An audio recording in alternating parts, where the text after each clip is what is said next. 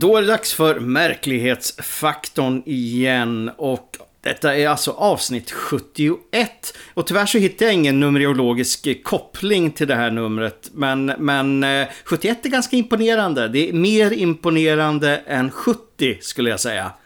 Det är sant, det är sant. Högre siffror är bättre som vi alla vet. Och vi börjar närma oss 80 som är det nya 50, eller vad jag nu jag sa förra gången. Eh, någonting sånt. Någonting sånt ja. Ja, i, i, i andra konstiga nyheter, men inte konstiga nog kanske, och kanske inte läskiga nyheter, så är det så att eh, det är någon som har lanserat ett eh, par nya skor, 3D-printade skor som heter Cryptide, vars poäng är att de ska se ut som att man lämnar Bigfoot-spår bakom sig. För jag, jag och måste säga att det, det ser faktiskt ut att vara ganska roligt, eller ganska futuristiska skor. Ja, alltså de, de ja, helt ärligt, jag tycker de ser ganska bekväma ut. Jag gillar liksom att det finns, att det liksom är anpassade för tårna och grejer. Men de är inte helt idealiska heller tycker jag. Alltså, eh, nej, nej. De har liksom en, eh, de har liksom ett mellanrum mellan sulan och, eh, vad ska, och eh, dina fötter, vilket gör att det känns som att saker kan fastna där. Men eh, det kanske behövs för att det ska bli ett eh, Bigfoot-avtryck av det hela. Absolut, de, de, ser ut som någon, det ser nästan ut som larvfötter, alltså som, som på stridsvagnar, mm. fast jag antar att det är mer Bigfoot-aktigt under då. Eh, är det något du kommer att köpa? Nej, jag tror inte det, men eh, jag... Eh, jag vet inte om jag gillar det. Är det bra med skor som, får som, som fejkar Bigfoot-spår med tanke på eh, hur vi brukar klaga på det här? ja, vi ska inte uppmuntra till sånt. Nej, eller Nej. hur, eller hur? Nej. Det, det vore i och för sig roligt om de gjorde Bigfoot-skor som var lika stora som eh, fotavtrycken vi tittade på förra gången. Du vet, de som var som ett, liksom ett lock till en tunna ungefär. Just ja, ja precis. Ska ja. det vara stort ska det vara stort, inte liksom 39,5. Ja. Exakt, man kan i alla fall gå på snö med dem antar jag efter det. Det har jag lärt mig från historielektionerna i skolan, man har sådana här stora Just snöskor. Ja. Så att det är väl alltid något. Vic och Christine Townend är två brittiska spökjägare med ett långt förflutet inom hobbyn. De båda tillhör East Yorkshire Society Research Group som undersöker konstigheter i Storbritanniens många hemsökta platser. De blev nyligen intervjuade av den brittiska lokaltidningen Hull Live där de berättade om sina upplevelser. Och det var specifikt en händelse som stack ut i deras längre karriär. Båda hade tagit sig till St. Lawrence kyrka i staden Atwick under 2013 och hade på plats börjat använda så kallad spirit box. För er som inte vet så en spiritbox sänder ut ett så kallat vitt ljud, ett brus, som andar och spöken ska kunna tala igenom. Ute på kyrkogården så frågar de om någon är på plats, om någon hör dem, om de inte kan träda fram. Plötsligt så hörs ett morrande som ingen riktigt kan placera. Det går en minut och sen hörs morrandet igen. Är det någon som vill dem illa? Morrandet fortsätter upp till fyra gånger lyckas de höra något som inte verkar vilja ha dem där. Kristin känner att de får en dålig känsla av ett träd på gården och börjar gå dit. Då ser de något genomskinligt i det långa gräset som försvinner. När de närmade sig trädet så försvann dock morrandet och allt blev lugnt igen. Efteråt beslutade han sig för att gräva lite i historien kring kyrkan och hittade något intressant. Byn som kyrkan står i ska tidigare varit terroriserad av en hobgoblin på 1600-talet. En hobgoblin ska vara någon sorts shapeshifter och kanske kan det ha varit den som ändrade form när de såg den i gräset, som desperat försökte få dem att lämna. Under kvällen togs också ett foto och i ett fönster ska ett ansikte ha synts. Ett ansikte som närliggandes en människa, men mer demoniskt. Tyvärr är inte bilden släppt verkar det som, men inom deras förening ska det verka mycket uppmärksamhet. Ja du Fred, det är första gången jag står på en historia om en hobgoblin. Har du hört talas om konceptet innan? Det lustiga var att jag läste, alltså det omnämndes häromdagen faktiskt. Eh, det var någon som påpekade att Boogeyman troligen härstammar från ordet bog. Som också härstammar från ordet hobgoblin. Eh, mm. Och Boogeyman är ju den, den, den, den klassiska, eh, ja, hur ska man säga, ja, hur ska man Hur ska man... Ondingen! Ja, Eller ondingen, sådär. Som man ska skrämma barn med. Ja, men precis. En, en, en, det kan vara egentligen allt från en ful gubbe till ett monster under säng, sängen, eh, Boogeyman. Så det är väl egentligen det, exakt det jag sa nu. Det är min erfarenhet av Hobgoblin. Och det finns väl en öl som heter så också, har jag för mig. Ja, det, det, det gör det också, det gör det också. Vad jag förstår så är det en, eh, så är det en sorts eh, liksom tomte, alltså det är en husande som tar hand om gården. Eh, så det är nog eh, mer närbesläktat med liksom tomtar i Sverige än vad vi har, än vad vi kanske tror. Men det konstiga med det är ju att den var så förbannad och ville, vad heter det, och ville att de skulle lämna där och att den kan terrorisera. Tänk dig, tänk dig liksom en svensk historia där du har att en by är terroriserad av en tomte. Det äh, äh, äh, låter ju liksom bisarrt, men visst, det, den brittiska, det känns som att de brittiska liksom, vad ska man säga, eh, Eh, de, de brittiska liksom älvorna och liksom, vad heter det, fej som det kallas där borta är kanske lite elakare än de svenska där de, ja de svenska kan vara ganska elaka också men, eh, men de, de, de känns lite elakare i Storbritannien. Ja, det, det gör de. De har ju en, en, tendens att busa till det rejält och kidnappa folk. Men de kan vara väldigt eh, lekfulla också.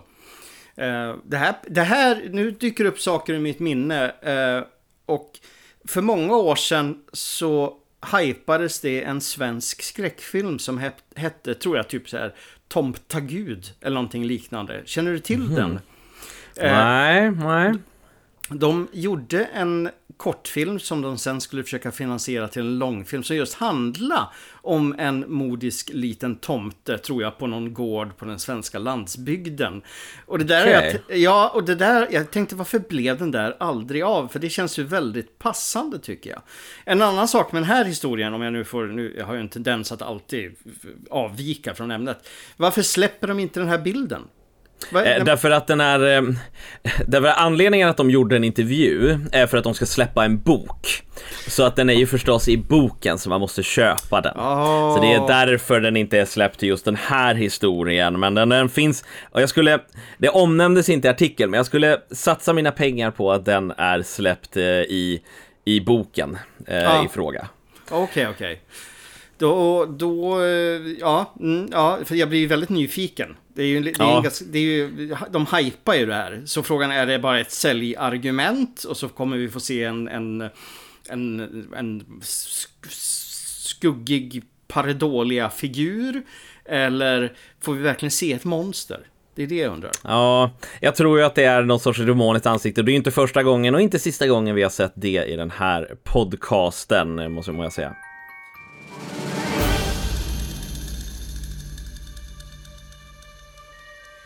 Det är ytterst sällan vi tar upp konspirationsteorier i märklighetsfaktorn. Och jag tror ni vet varför.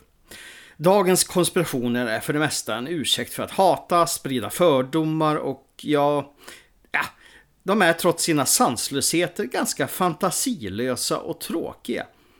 Ge mig Roswell och JFK, myndigheter som vill hålla Bigfoot hemlig för allmänheten och rumänska tunnlar till Agartha. Ge mig lite äventyr.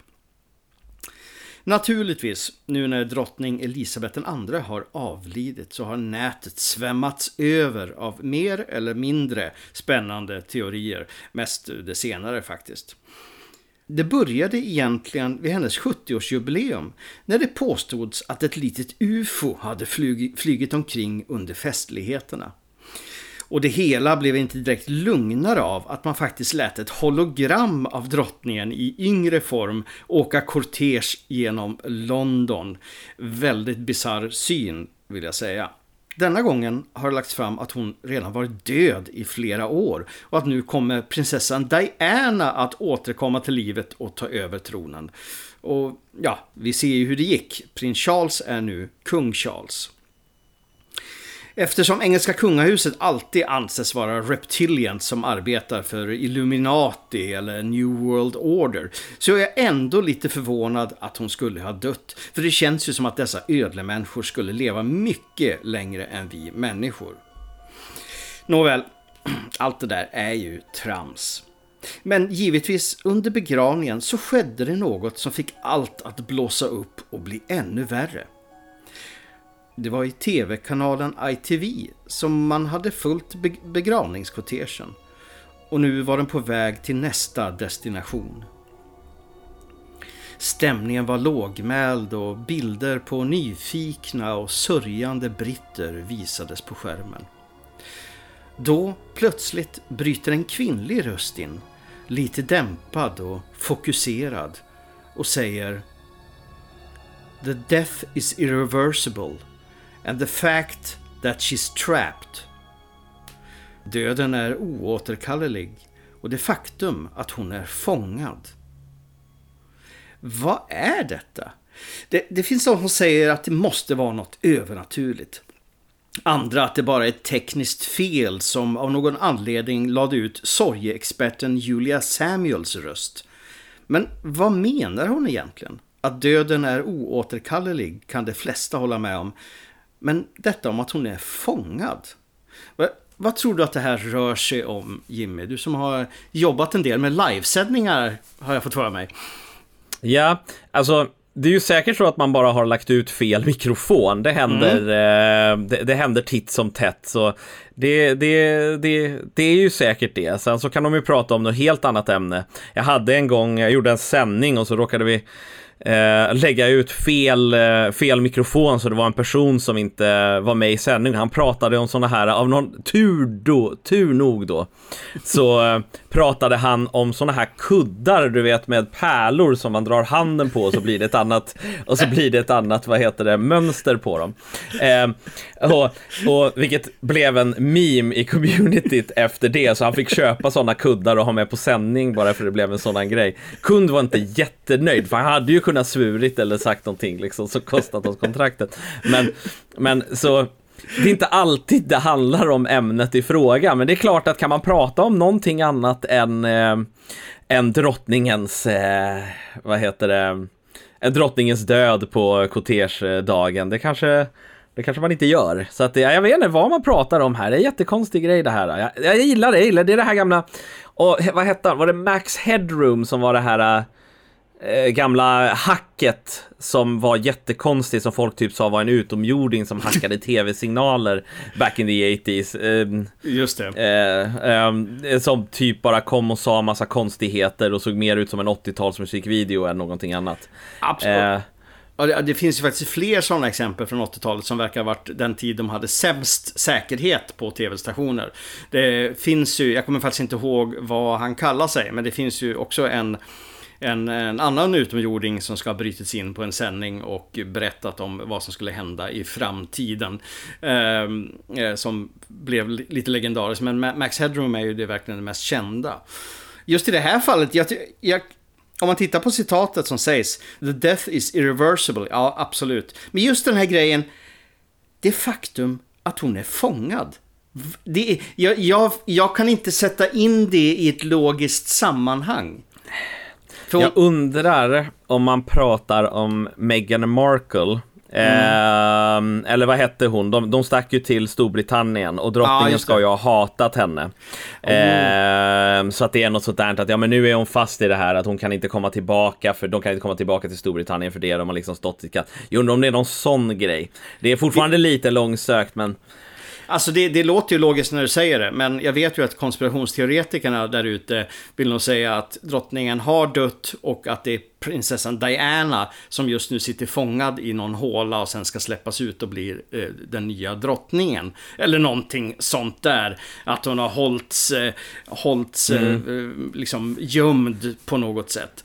Eh, men så, det blev ju inte så. Istället fick vi en ovanligt sur prins Charles, eller kung Charles, som, som tog över. Stackarn, han har varit ungkar, nej det har han inte varit, men han har varit, han har varit prins och levt livet i 73 år och nu plötsligt en otrolig massa ansvar. Men vad fanken, vad ska man göra?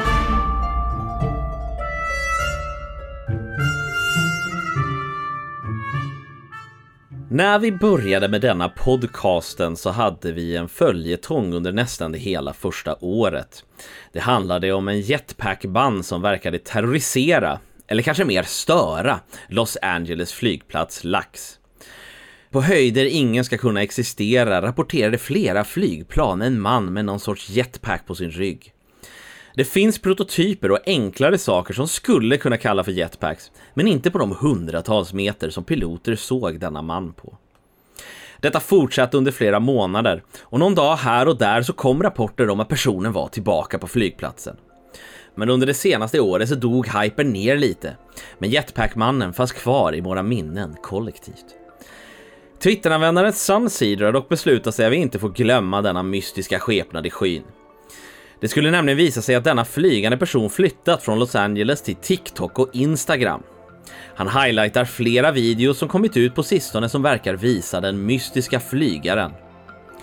På en video filmas vad som ser ut som en flygande van. På en video filmas vad som ser ut som en flygande man som står raklång, eller ja, flyger i den amerikanska natten. Utan ryggsäck eller något annat. Personerna som filmar frågar sig själva, är det där Jesus? I en annan video, filmad från Palos Verdes och som verkar vara tagen från ett flygplansfönster, så visar sig en mystisk flygare ovanför havet utanför staden.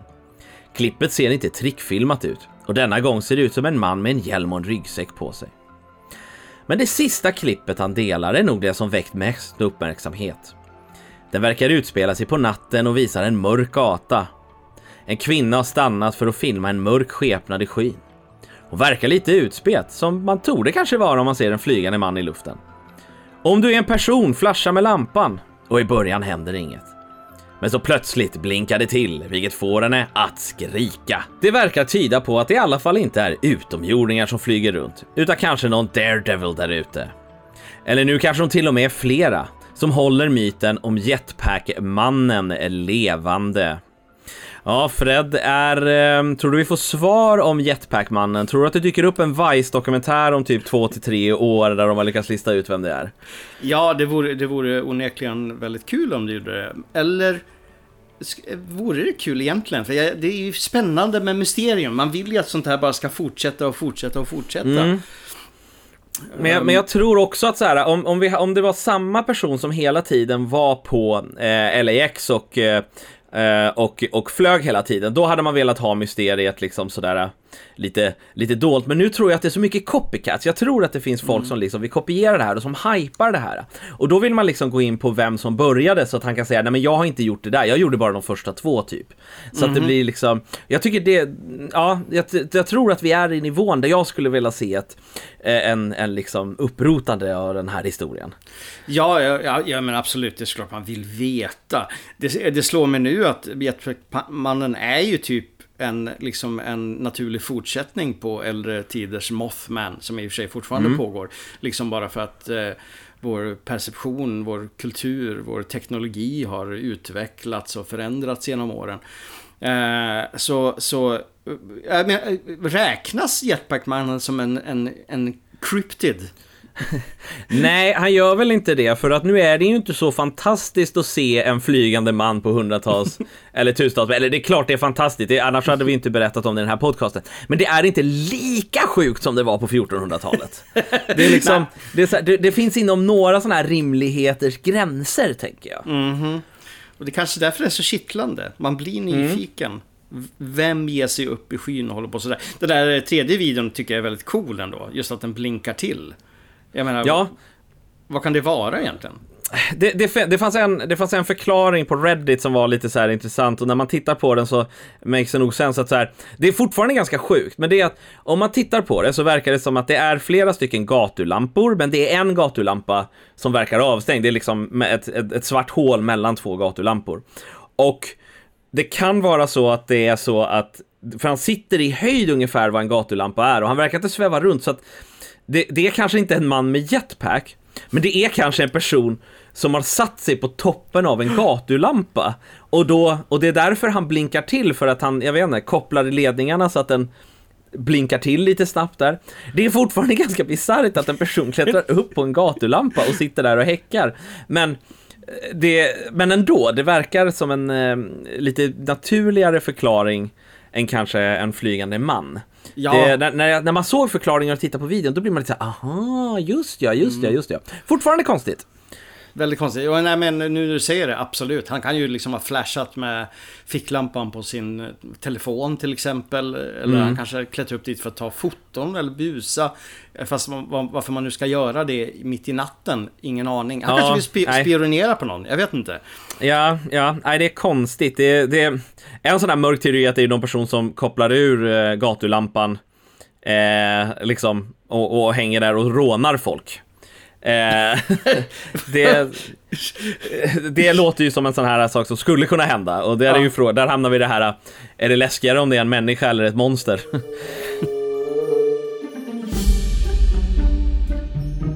Då äntligen så ska vi få höra på en lyssnarberättelse. Och det är Liselott som har mejlat in till oss och berättat om något väldigt, väldigt spännande. Två stycken händelser som på sätt och vis är ihopkopplade. Det jag ska berätta nu hände för 30 år sedan och det är helt fantastiskt. Min pappa hade en bilverkstad. 1990 dog han hastigt i en hjärtinfarkt ute i verkstaden när han jobbade med min systers Amazon. Det var bara fyra dagar innan han skulle fylla 58 år. Naturligtvis blev det en stor chock för oss alla. Min kära mor var hemmafru och hade ingen inkomst. Pappa hade en anställd arbetare och eftersom pappa hade konstaterat hjärtfel så fick han inte ta ut någon livförsäkring. Det gick några månader och min mor hade kvar verkstaden som drevs av killen som var anställd. Min syster fick något fel på sin Amazon och han som jobbade i verkstaden kunde inte komma på vad det var för något, trots många års erfarenhet. Det var då som jag drömde en otroligt fantastisk dröm om min pappa. Jag stod utanför pappas bilverkstad.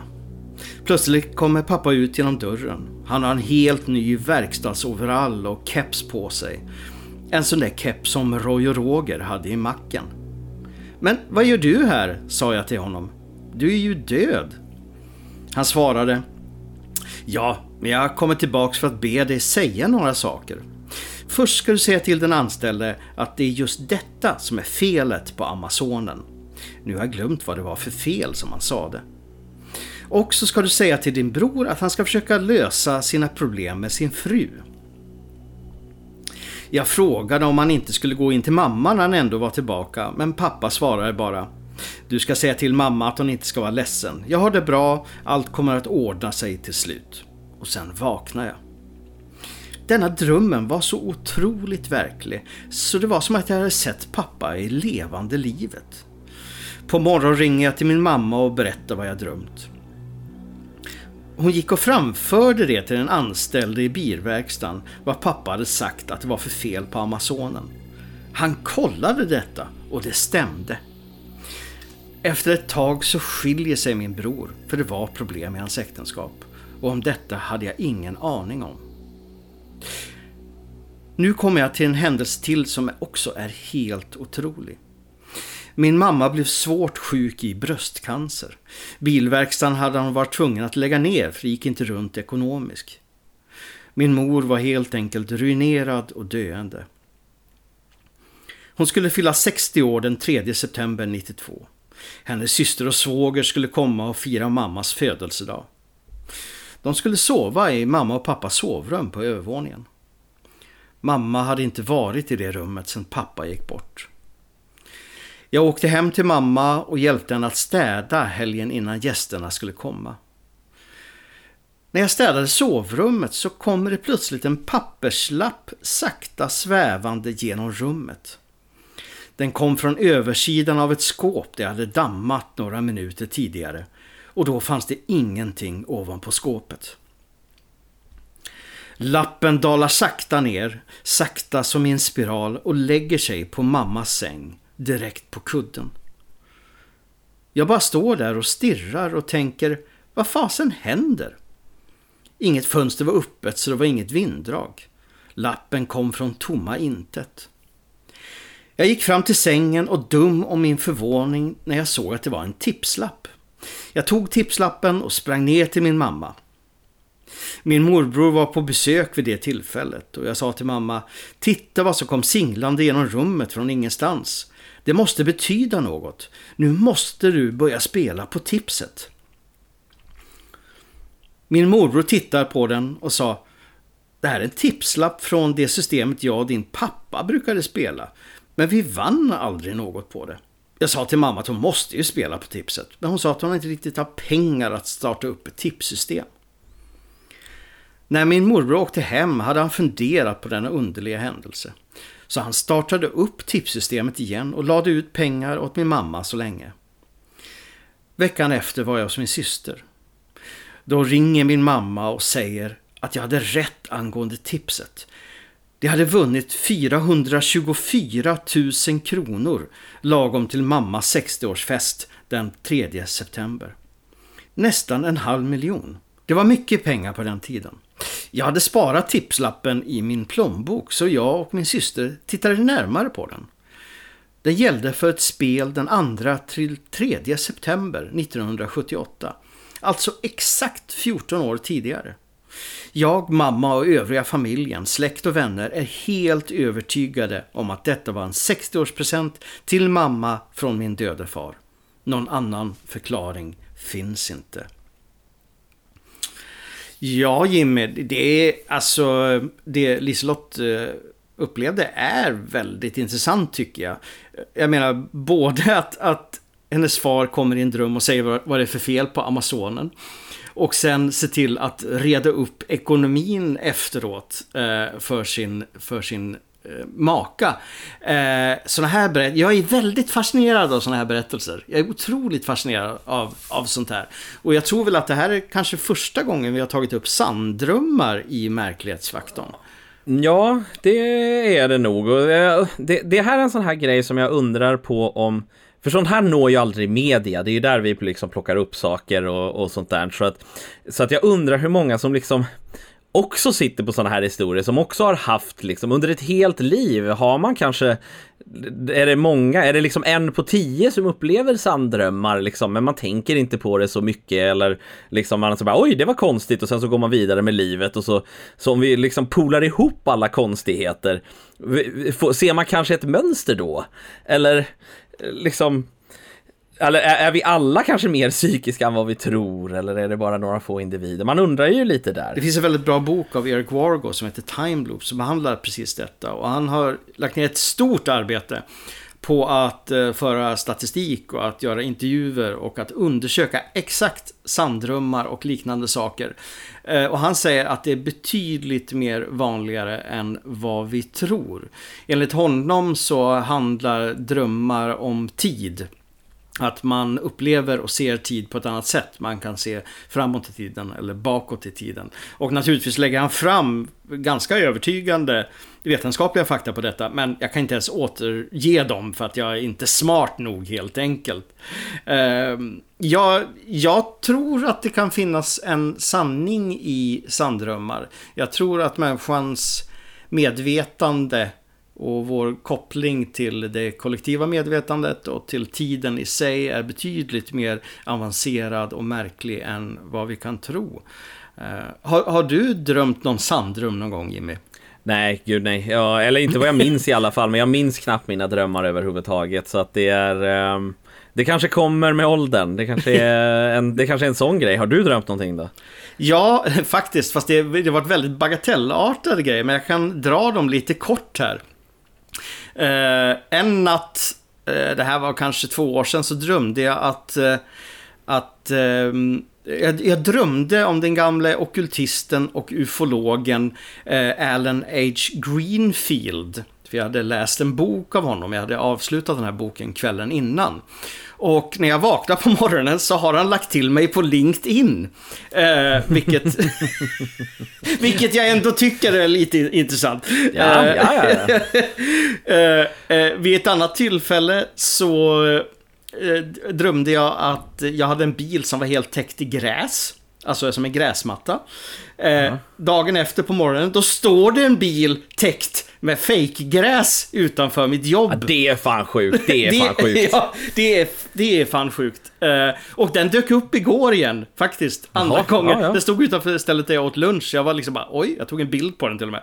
Men det läskigaste var faktiskt ganska nyligen. Eh, jag jobbar ju med en, eh, en, en viss paranormal produktion som heter Spökjakt och eh, vi skulle skicka iväg gänget på resa eh, för inspelning.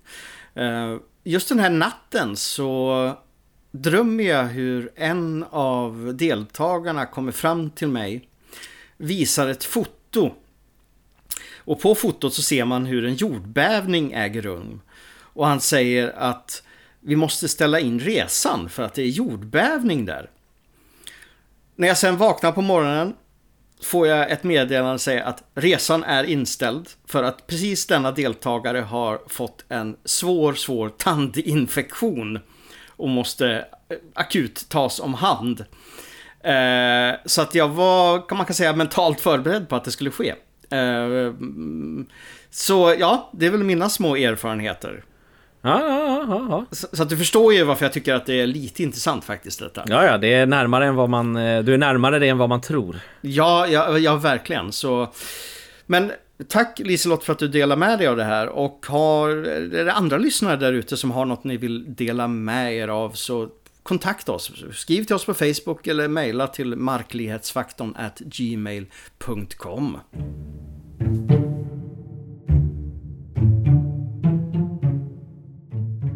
För veckans mysterium så ska vi åka till USA och ett ställe som verkar husera mycket legender. Området Appalachia är ett enormt område i nordöstra USA med stora berg och mycket, mycket skog, inte helt olikt Sverige. Med sina enorma skogar och väldigt glesbefolkade byar så har området väldiga mängder av legender. Och vi ska prata om en bizarr skröna. Vi ska prata om icke-hjorten. Icke-hjorten är en urban legend med ett enkelt men läskigt koncept. Det är som en hjort, men ändå inte. Flera historier verkar peka på händelser där personer stöter på vad som först verkar vara en enkel hjort. Men sen är det några saker som är lite fel. En användare på Reddit berättar följande historia. Användaren Ampersand Dotsys var ute i Appalachiabergen på kvällen och red motorcykel. Han kände att ett mörker la sig över området och han fick en olustig känsla. Plötsligt fick han syn på någonting framför sig i strålkastarljuset. Framför han på vägen så stod en varelse med kroppen av en hjort men eh, mycket större, typ som en älg. Den verkade också ha ett huvud som var mer som en ko än en hjort, en kombination som inte finns där ute. Amper blinkade med ljusen och lät med motorn för att skrämma den och få den att flytta på sig. Då tittar den på honom, reser sig upp på två ben och vandrar av vägen. Allt medan huvuden skakade på ett sätt som beskrivs som om en hund skakar på en leksak. Sen försvann den.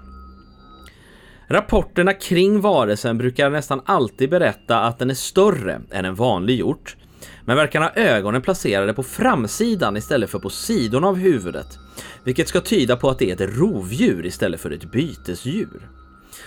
Den rör sig också nästan alltid konstigt, då dess leder på benen sitter inte på de ställen där de ska vara eller böjer sig åt fel håll. Kort sagt, det ser ut som en hjort, men något litet är fel. Det påstås att det kan vara ganska vanligt att se denna varelse om man bor i området och man kanske till och med ser den utan att tänka på det, då den till ytan ser ut som en vanlig hjort. Men vad kan det vara egentligen? Vissa säger att det är en sjuk hjort. Andra säger att det är en skinwalker, en legend från urinvånarna och människor som kan ta djurs skepnader. Det kan också vara en internetlegend som får åt ena ben, vilket nog är vanligare än vad man tror. Men en sak där ute, något skrämmer slag på människor och nästa gång du ser något i skogen kanske du får kika närmare om allt verkligen står rätt till. Alltså Fred, jag tänker lite när jag hör de här historierna och snubblade över konceptet av uh, the not deer som, uh, som, som det kallas på amerikanska. Och det är liksom tänk om det finns varelser där ute som liksom ser ut som andra varelser, men är tillräckligt nära att vi inte tänker på det. Mm. Liksom, som, som, tänk om vi har en icke-älg där ute, liksom, så här, någon sorts varelse som ser ut som en älg, men vi är inte så jävla, men vi ser så jävla mycket älg där ute, att vi inte tänker på att det finns någon sorts underart av älgar som kanske är lite konstigare än andra. det, det är en otroligt intressant tanke faktiskt. En icke-bäver, en icke-utter, ja, en icke-katt. Uh, jag älskar det här. För det, det, det ger sånt Alltså det, ju, det blir ju nästan filosofiskt för en icke-hjort är ju inte en hjort men ändå en hjort. Fast en, ja. ja, ja eh, jag är kanske mer fundersam, varför kallar de inte det något helt annat? Jag förstår ja, att, det, man, att man kallar det typ en gurt. Eh, ja, det skulle vara med någonting, vad som helst. Det är det som får mig att tro att det här kan vara en modern, liksom, Eh, en modern historia snarare än liksom någonting som så här, åh, man såg det på 1600-talet liksom innan människorna kom hit och, och, och förstörde eller någonting sånt där. Att, att för att det är en sån typisk sak som, vad heter det, låter som någonting eh, som en internetlegend, en icke-gjort. Det är liksom så här eh, en, snarare än inte, det, det, låter som någonting man hittar på på internet snarare än liksom du vet de gamla nybyggarna, för de hade nog bara gett det ett namn, men icke-gjort låter liksom som en sån himla fantastisk sak liksom. ja. Så, så det det, där, där, där får jag den liksom att, eh, att, att liksom, att komma. Och sen det här att det det, man pratar ju inte om det här liksom med så här, åh, urinvånarna, de gamla indianerna, de, de såg, vad heter det, de såg såna här saker och de kallade det här. Nej, utan det, det är liksom något bisarrt i det här att det bara är en det, det, är någonting som, ser, som är lite uncanny valley, det vill säga det, det ser typ ut som en hjort, men det är inte en hjort mm. och det är liksom läskigt i sig. Ja, nej, men det, ja, det, det är en konstig historia det här. Ja, jättekonstig. Jag hade inte hört talas om den innan, men det påminner ju li, lite lätt om alltså Men in Black-fenomenet där Men in Black eh, och, i en hel del fall ser ut som människor. Men tittar man lite noggrannare så inser man att fan, de är nog inte människor ändå. Fast de nej, ser ut nej. som människor. Uh, och uh, ja, jag kommer att tänka på en gammal skräckfilm som heter Mimic också. Fast det är inte riktigt samma sak nu inser jag. Där det finns människor som inte är människor för att egentligen är de jättestora kackerlackor. Men de ser ja. ut som mm. människor. Uh, Uh, ja, det, det, här, jag gillar det här. Jag gillar konceptet med icke eller till och med anti. Fast det låter, om man skulle ta en antihjort då skulle det vara en väldigt ond hjort tror jag. Jo, ja, eller, eller något som dödar hjortar. Ja, ja, jo, ja, ja, det är såklart. Det kan vara en anti, alltså att man är antihjort. Som, Precis. jag är antihjort. Jag är antihjort.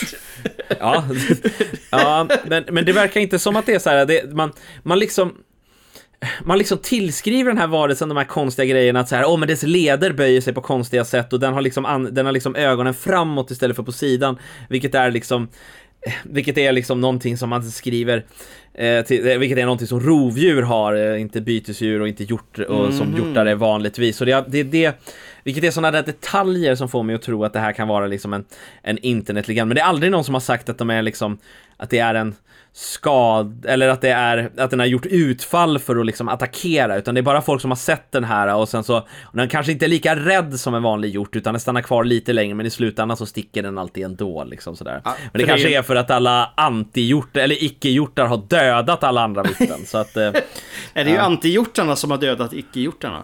Just ja, precis. Ja, precis. Eh, men då är det, det, är ju en anti-icke-hjort i så fall. För att en, en icke-hjort är ju inte en hjort. För det är ju en inte-hjort. Och då, en anti, då måste det vara en anti-icke-hjort för att det ska gå ihop. Tack för att du, du förklarade ja. det så tydligt ändå. ja. ja, eh, en historia, vi kommer nog inte se en film om den här grejen. Jag tror inte att den här är tillräckligt välkänd. Jag, jag, jag fick gå långt ner i internet eh, liksom för att, eh, för att hitta det här. Det verkar som att det mest handlar om det här lilla området i Appalachia. Ehm, och även om man tillskriver det till liksom att det står i artiklarna att men det så har funnits, man har sett den över hela USA så lyckas jag inte hitta några som helst bevis på liksom historier som inte utspelar sig i Appalachia. Men Appalachia är ju liksom en ganska mytomspunnen plats kan man väl säga, fastän det är typ ett område som är en fjärdedel av USA eller någonting sånt där. Så, så ehm, ja, finns det en icke hjort där ute? Det vet inte, svårt att säga.